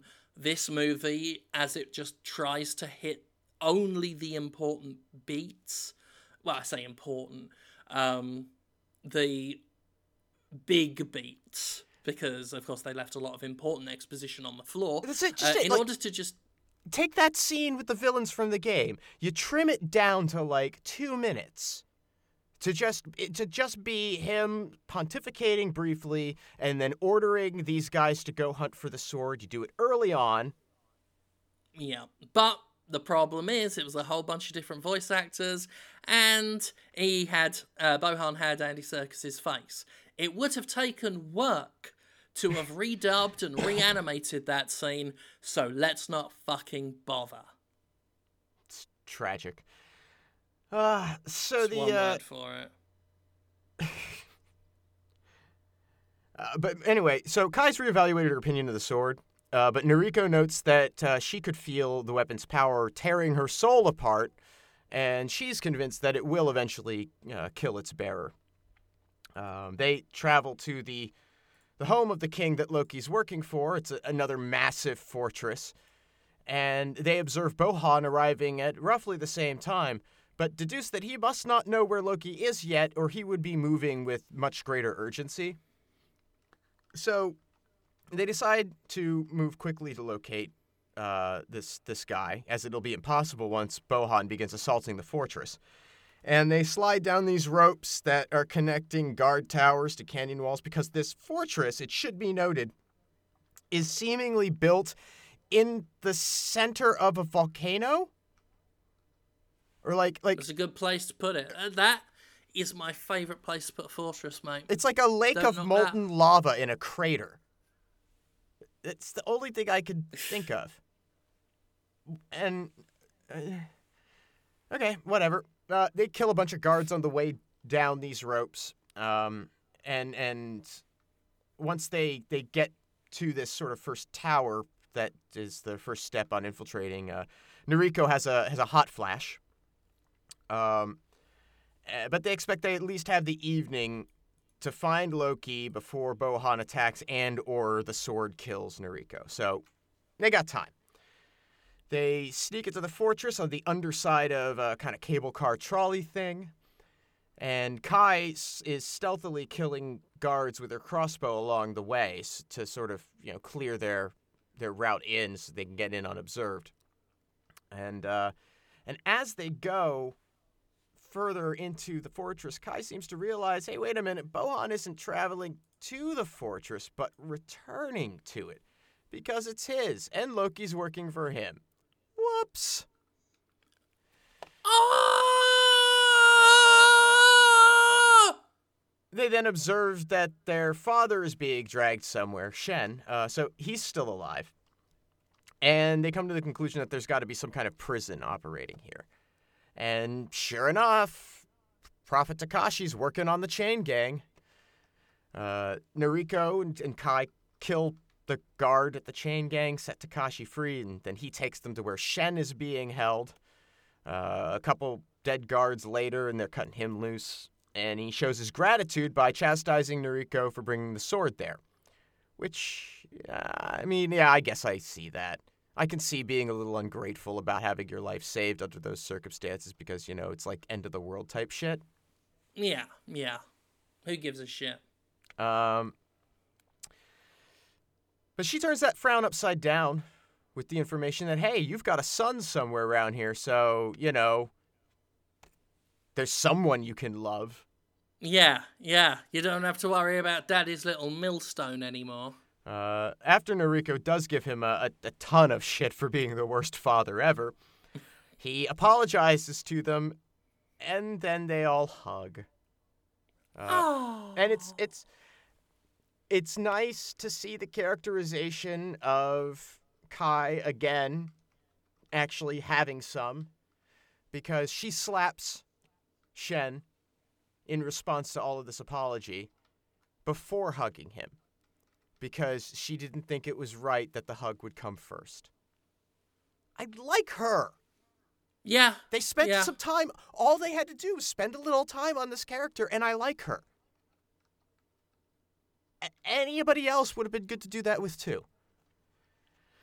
Uh, And the character, and again, like we need to point out again, it's not like they had to work. no, To it's all do there. The yeah, the, these characters are written. They were written years before. They just had to do it. But again, a lot of that probably would have involved revoicing stuff that had already been done and uh, effort. Why don't we just make it so that when someone bends their elbow, it looks like a really bad crease, like a PS2 game? Why don't we do that? That sounds like a much better idea. Much better than doing a coherent story or telling people how the Heavenly Sword works. Isn't this film called Heavenly Sword? Yeah, it's called Heavenly Sword. Do you think we should talk more about the Heavenly Sword in the film Heavenly Sword? Nah, nah, nah. So then, uh, then Shen's What's dying. the point of this film? Shen's dying, so Noriko channels the power of the sword to revive him, which then causes her to have a hallucination of like falling through some misty stuff, and her father gives her some shit again. So great. He's like the most ungrateful motherfucker ever. Complete asshead. Um, Noriko decides to free all the imprisoned members of her clan, dropping them off at the trolley that she used to get inside.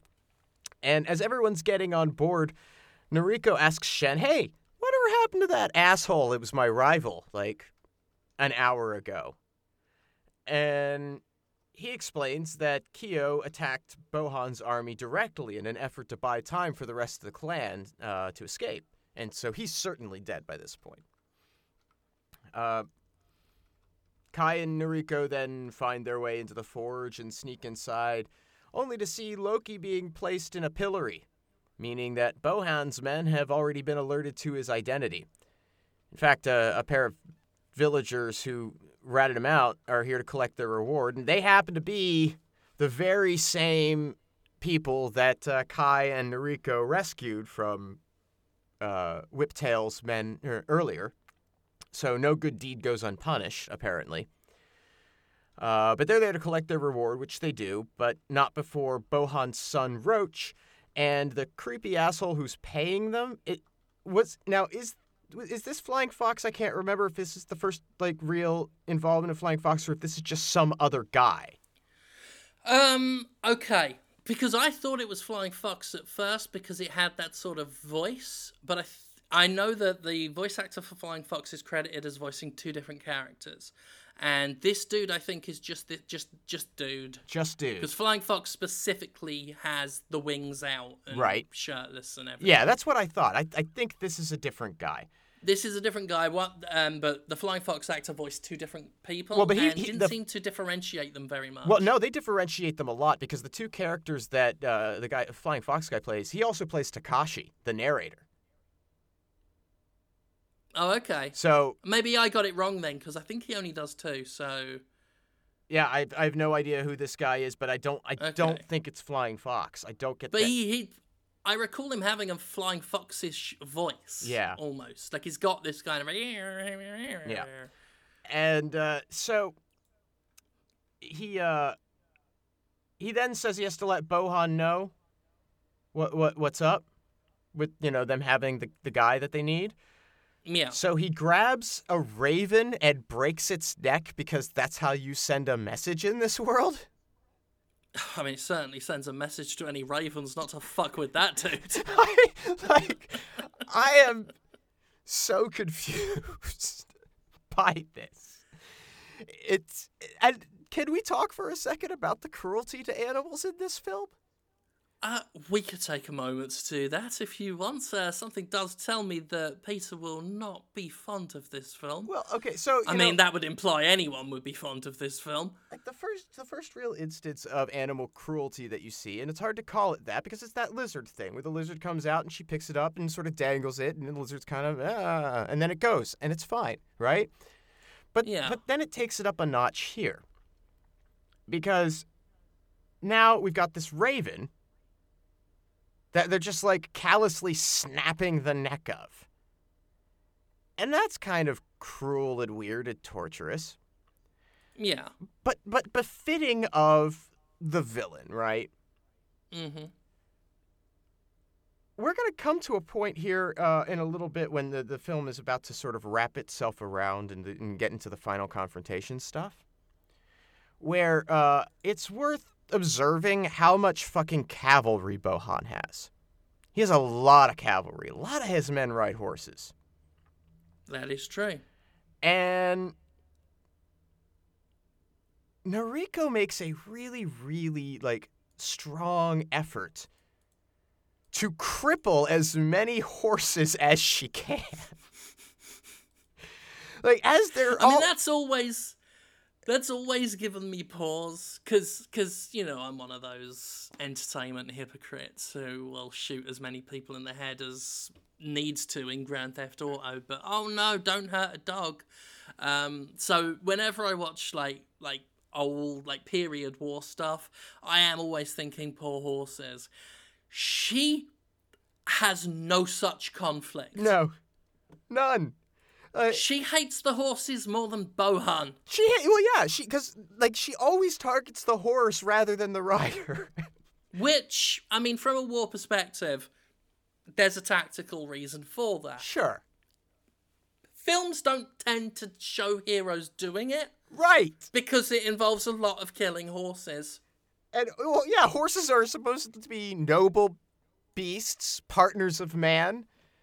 Certainly not um, the ones waging war. They're not the ones with a stake in this. It's just cruel. It's just cruel.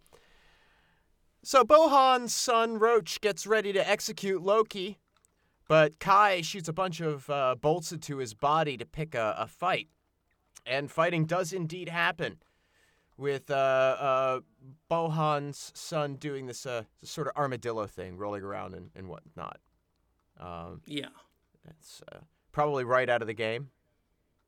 I'm assuming. Um, yeah, I think for, again, like I'm only having a draw from the last time I played. Well, it's it, been nearly a decade.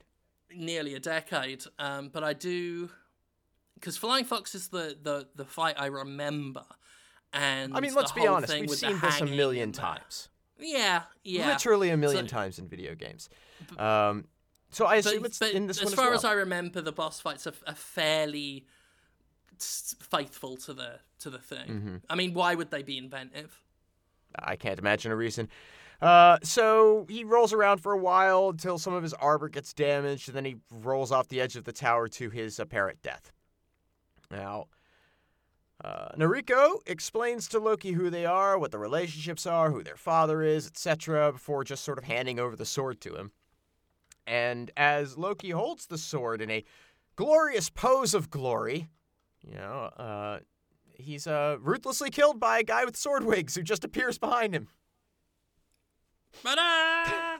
It is pretty anticlimactic. And uh, this is, uh, of course, as we mentioned, General Flying Fox making his grand entrance. Um, and he pontificates for a while about how Roach probably isn't dead because it would take more than a drop like that to kill him. And uh, then he plays with the sword for a moment, reflecting on how he could be the boss with this thing instead of Bohan. For uh, Which again, like it hints at the the mercenary nature of him. hints but it hints at the idea that this was a real character at some point. Yeah, yeah. It, it it mostly just reminds you that that there was a character there. So uh, Nariko takes the sword back, and then they do some fighting. Uh, Flying Fox is pretty impressed with Nariko's fighting ability, so he switches up his tactics, um, grabbing Kai. And then after reflecting on how nobody has considered the possibility that, hey, wait a minute, couldn't Kai have been the chosen one all this time? Uh, he shoves a sword in her belly. You know, like you do. hmm I like. I, I do. Why not? I appreciate that the villains are ruthless. Yeah, Like Yeah. they don't stand on a lot of ceremony, and particularly this guy. He he's there to get a job done. I know he was uh, again very effective as a character uh, in the game. I keep bringing it back to that because one needs to be constantly reminded. Because I don't want this film getting credit for shit it's not Sure. done, and it's not done much. Yeah. Their their original character is Loki. Who is now dead? Or well, no, Who no, he's not now dead, yet. He's not dead yet. or Sorry, whatever. he's gonna Well, be. Or wait, no, no, yeah, no, he's just died. He's just died. He's useless. Done. Either way, it doesn't matter. Pointless character, but but that's what what that's what blockade brought to the table. Well, and and it was really important that we got the Punisher, Thomas Jane, to play him, to play Loki. yeah. Oh please, yes. Yeah. Our big name cast here are Anna Torv, star of the uh, the uh, the the the uh, surreal occult drama, uh, pseudoscience drama, uh, Fringe.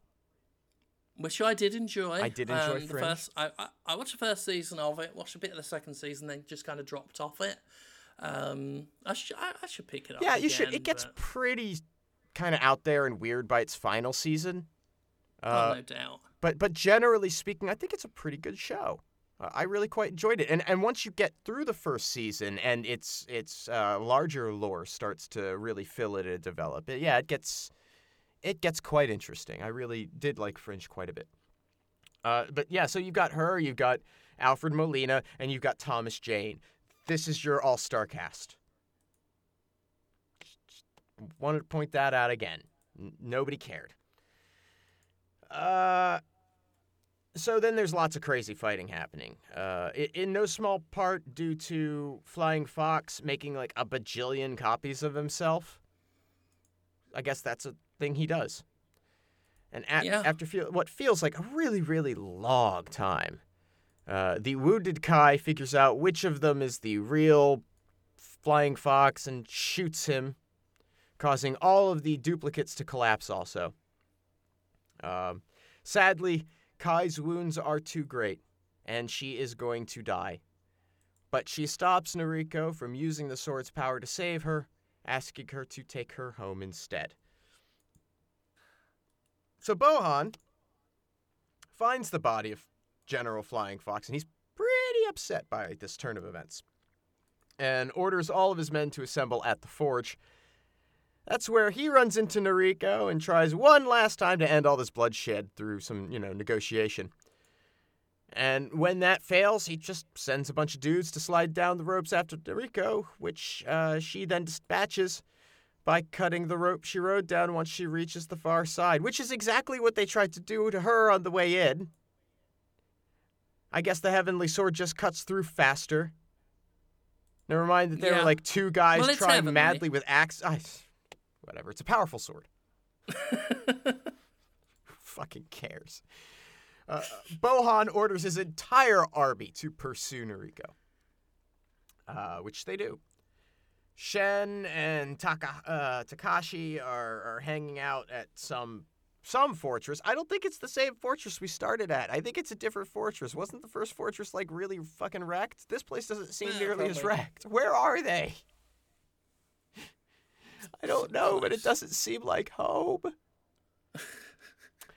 uh, Shen demands to know where his son is, once again failing to be a good father to his daughters, one of which, remind you, is on the verge of death. Nariko warns them that Bohan is coming and that they should hide while going to confront the army all by herself. Once there, Bohan directs a hooded figure to face Nariko, which she does, and reveals himself to be Kyo. The, in case you've forgotten, Kyo, who was important for the first two minutes of this movie, then disappeared, but was asked about 10, 15 minutes ago, just to make sure you remembered he was a character. Uh, he he's still alive. By the way, Good. it's that guy. He's still Good. alive. It, it's it's it turns out he's a traitor who revealed the location of the sword to Bohan in the first place, justifying No, this. no, Yeah, I know. Oof. And he justifies this action as an effort to save the whole clan, because Bohan was inevitably going to find it, and they had no chosen one with which to defend themselves. I mean, with that attitude, Yeah, right?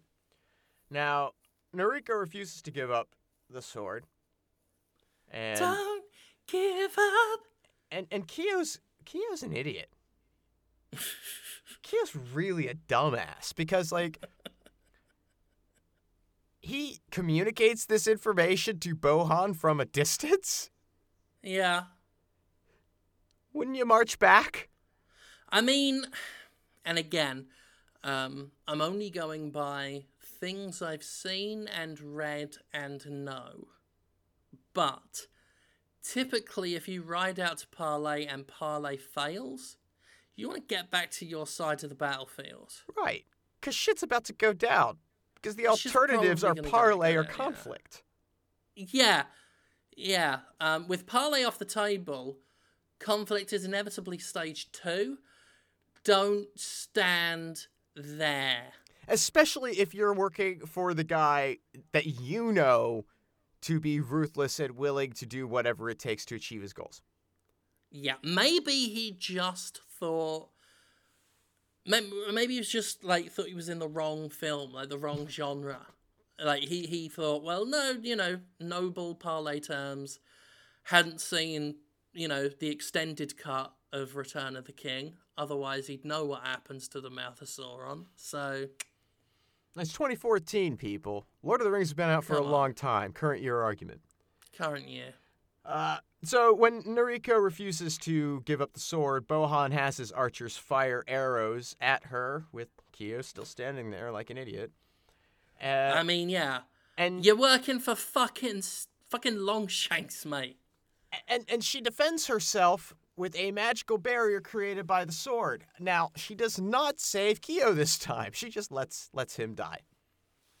I mean, I mean, yeah, you you would. Well, but this yes, like this, again, that's- unless he's like wrong genre savvy, thinking, well, you know, parlay will break down. The the evil, ruthless fuck behind me will probably fire arrows, but she's a hero.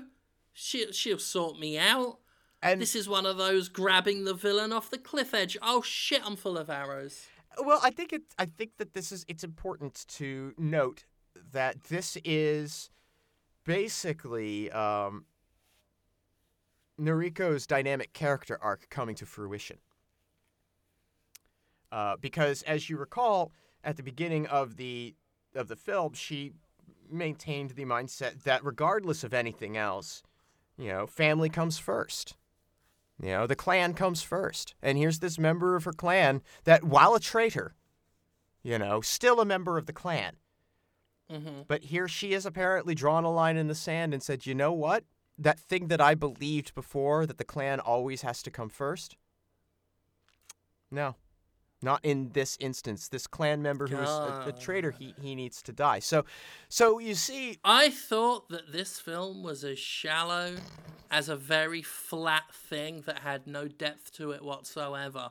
But it turns out there was a little crook in that flat flat surface, just a tiny one, like like a little thimbleful of water sort of got in. I mean, most of the thimbleful of water still splashed on the outside, but a little bit got in, just a little bit, enough enough to help a thirsty ant.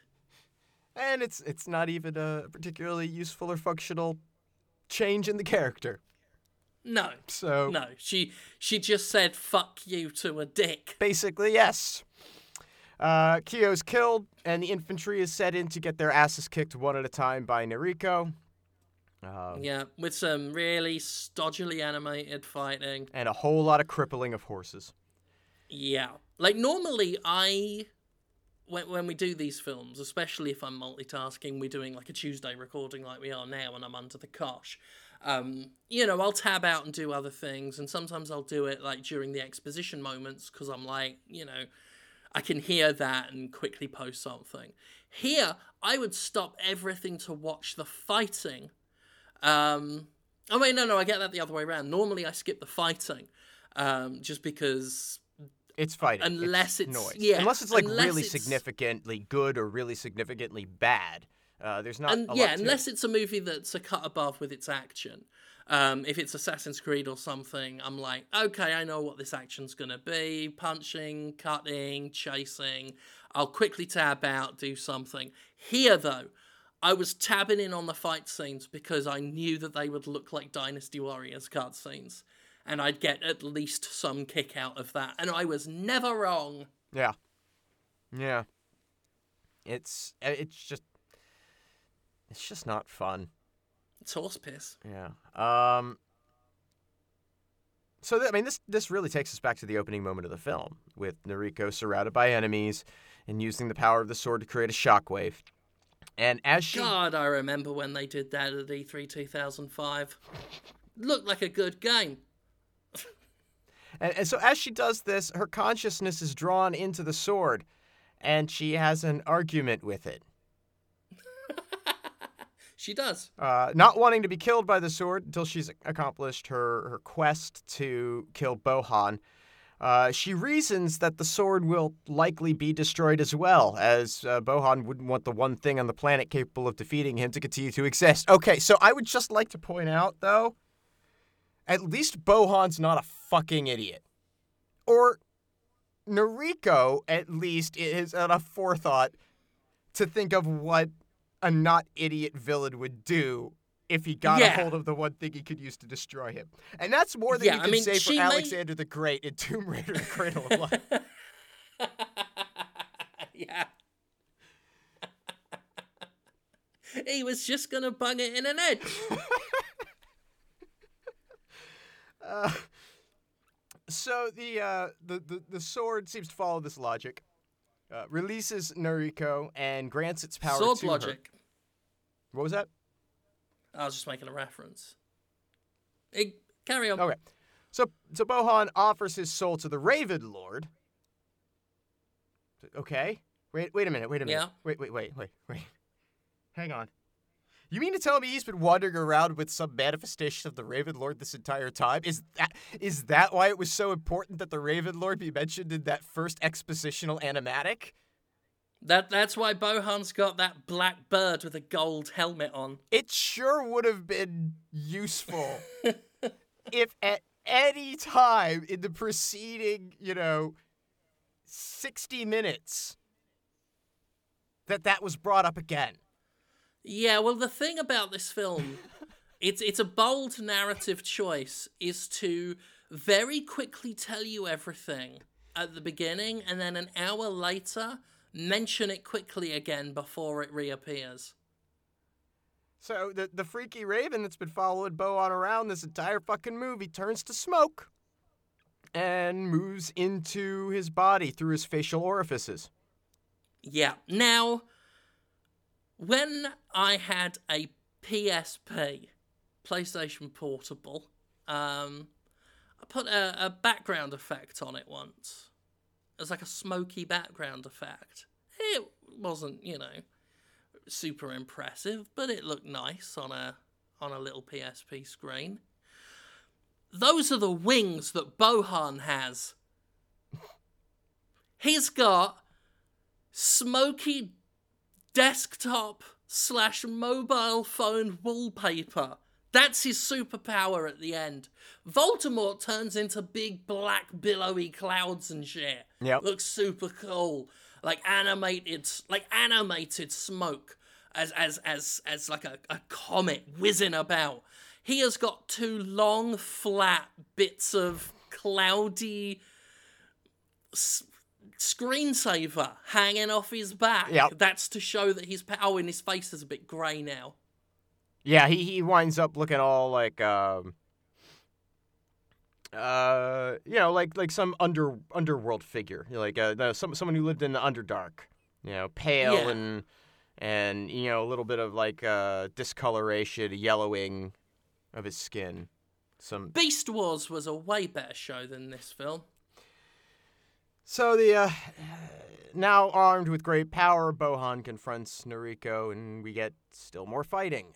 He tries to envelop her in ravens at one point, and then they do some flopping around in the air, and and eventually they fall to the ground, where the Raven Lord decides that hey, you know what, maybe this host isn't working out, and just like emerges from his body and pecks out his eyes. Yeah, that bit was funny. That was fun. Well, and then and then Roach, Bohan's son, runs to him crying, and demands that uh, Nariko leave his dad alone. And again, here now we have another example of a very simplistic, you know, commonly seen character, but given ju- just enough. Just enough character development to make me say, look, why didn't you spend a little bit of time on these characters in this film? Well, uh, again, they didn't have to spend the time. The time had been spent seven years prior. All they'd have had to have done was lift it and put it in because in the uh, in in the game, uh, the relationship with Roach and Bohan is very. Uh, I mean, it's in that scene. It's in that villain scene. Um, he Roach loves his dad and doesn't quite understand the fact that that Bohan is basically, you know, he views him the way Tywin Lannister views Tyrion, like like he is this, you know, freakish son that he's ashamed of, and and yet the son is doggedly loyal to him. None of that's in the film. Well, and it, and it's it, it, there's so much opportunity there too because here we have two great examples of fathers not appreciating the child that they have. Yeah, yeah. Uh, y- y- The closest that Bohan's relationship uh, is is brought into the film is uh, I think Flying Fox makes a, an offhand reference about how um, Bohan won't be furious that that Roach got hurt or killed. He'll be angry. Like that, like he was just trying to downplay how angering it would be, but that's the best they could come up with.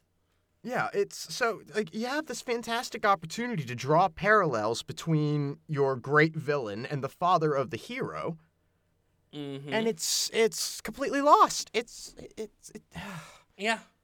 And and again, and I'm sorry if I'm sounding to the audience like a broken record. but it was done. but it but it was done. Yeah. Like it just can't be emphasized enough.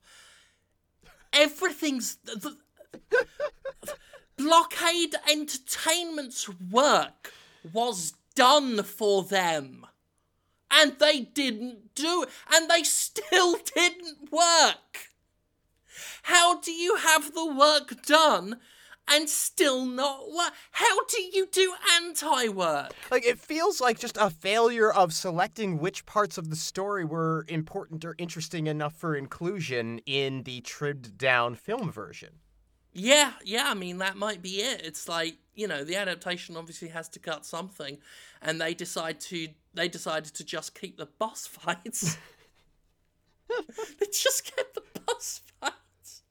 Like maybe if you're doing like Metal Gear Solid 3 Snake Eater, yeah, you want to keep the boss fights, but Jesus Christ. A 7-year-old ah, ah. So Nariko leaves Bohan and Roach, uh, returning to Kai and using the sword to save her life. But of course, that comes at the cost of, of Nariko's life, uh, who is then using her dying words to tell Kai to protect the sword and to guilt Shen into, you know, maybe showing some affection towards his only remaining child. Of course, there's Mhm. probably like two or three others out there that they didn't know about too. Yes. You know, he's a busy guy for that month. uh, Nariko is put on a funeral boat and shoved downstream while voiceover from her reminds us again that, oh, by the way, this sword's supposed to be protected. I don't know if uh, if we got that, but it, it, you know, we should spend another 30 seconds reiterating the importance of that instead yeah. of doing any sort of other character development earlier in the film. There's a lot you could do in 30 seconds, but it is easier to just retread old ground because, I mean, then that's even less to do. Well, and the more voiceover that they can cram in that doesn't have to be Oh, synced up to any kind of uh, dialogue uh, animation for the mouths. Whew. Yeah, yeah. Well, it's like how um, you know the last movie we looked at. It's like how uh, Tomb Raider: The Cradle of Life uh, would shoot um, very rarely images of um, Lara Croft, Angelina Jolie with without sleeves uh, because they they would have had to have gone to that effort to put makeup to hide the tattoo, and that got criticism in the first film because the makeup wasn't very good. So where she was sleeveless, they often filmed her from one side. Um, this entire movie is based off of that, except it's not just some little detail. It's like the most important part of the film that they decided to skimp on because they couldn't do it. Like, we can't do lip syncing. Um, I mean, I would say like syncing up lips. This is a conversation between uh, people making the film. Um, excuse me, sir. Uh, I would I would think that the lip syncing and having characters with with facial expressions that match what they're saying would be important in an animated film. Um, no, no, no, no. I am the director or whoever.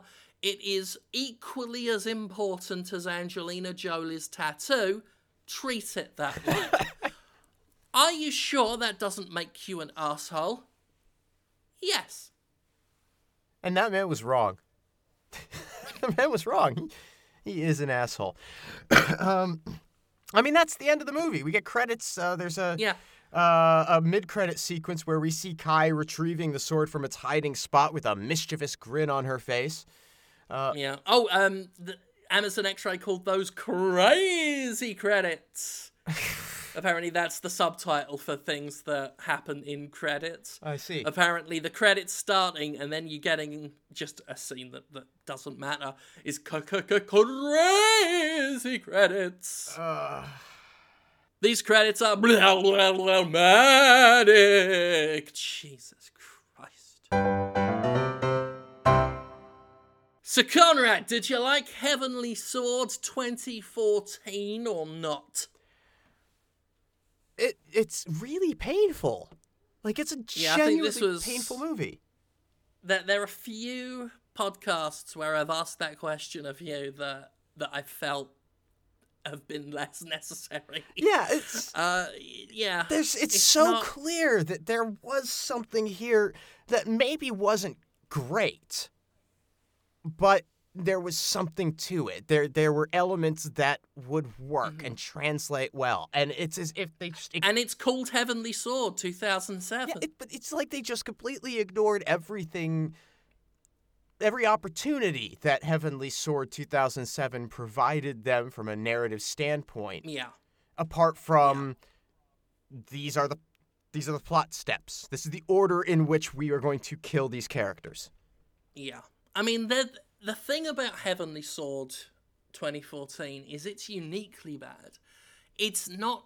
I mean, if you show it to someone who's never heard of the game, never seen anything of the original game, I think their read on it would be, well, that was a dull film.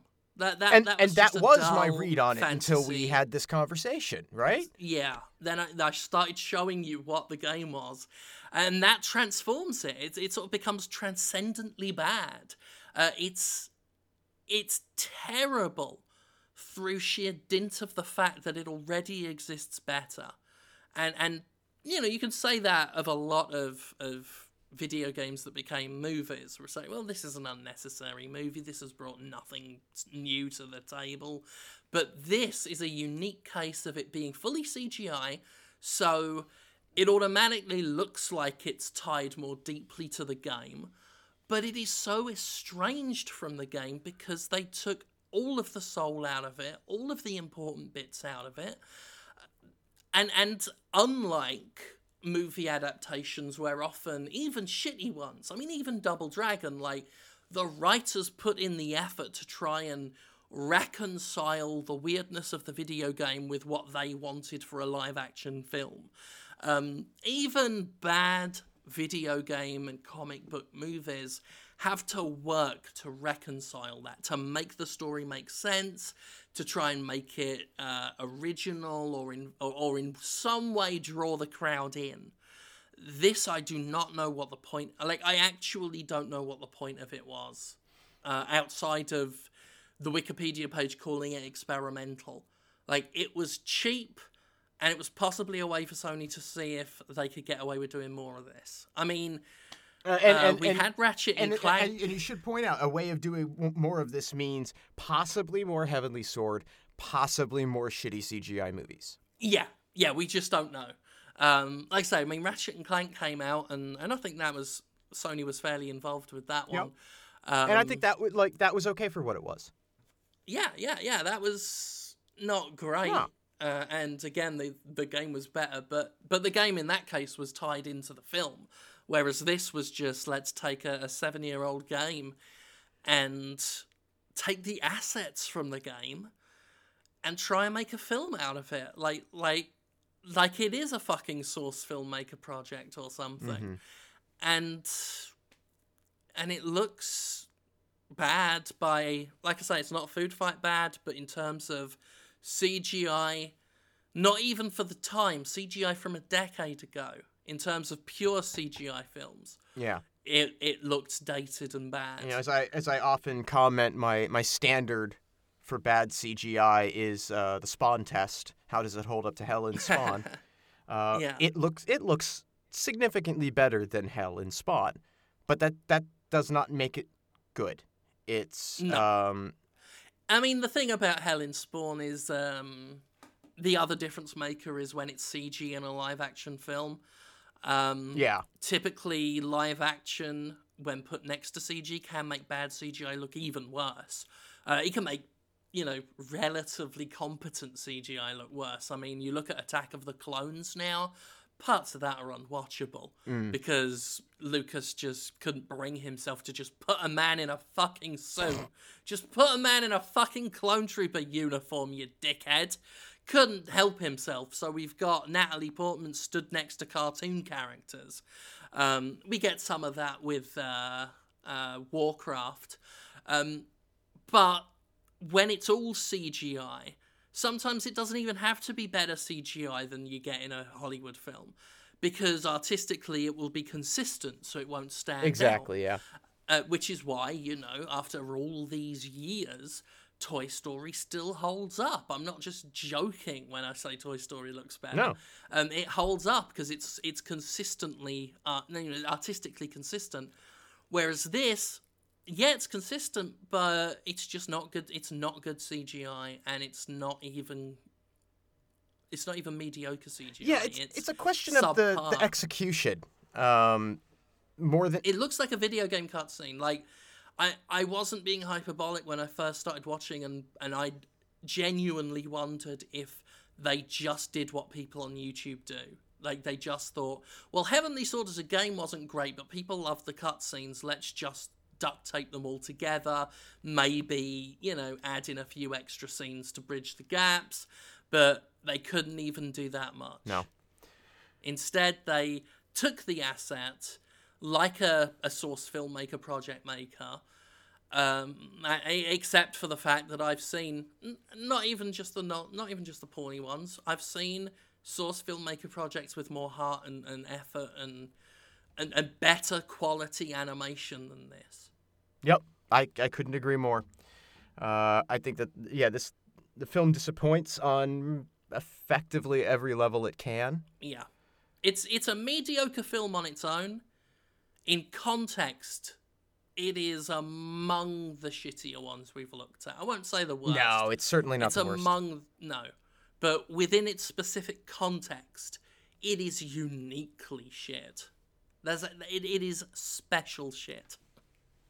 So what are we doing next time, Jim? Next time, well, uh, I don't think we've had enough of women swinging their swords around. So we're going to do the live action Onechanbara film. Oh, th- oh, this is, I think, our first foray into a fully Japanese production. I think you might be right.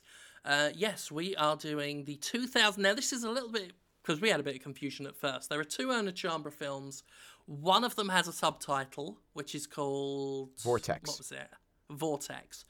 Um, sometimes the first film has Vortex listed, I think.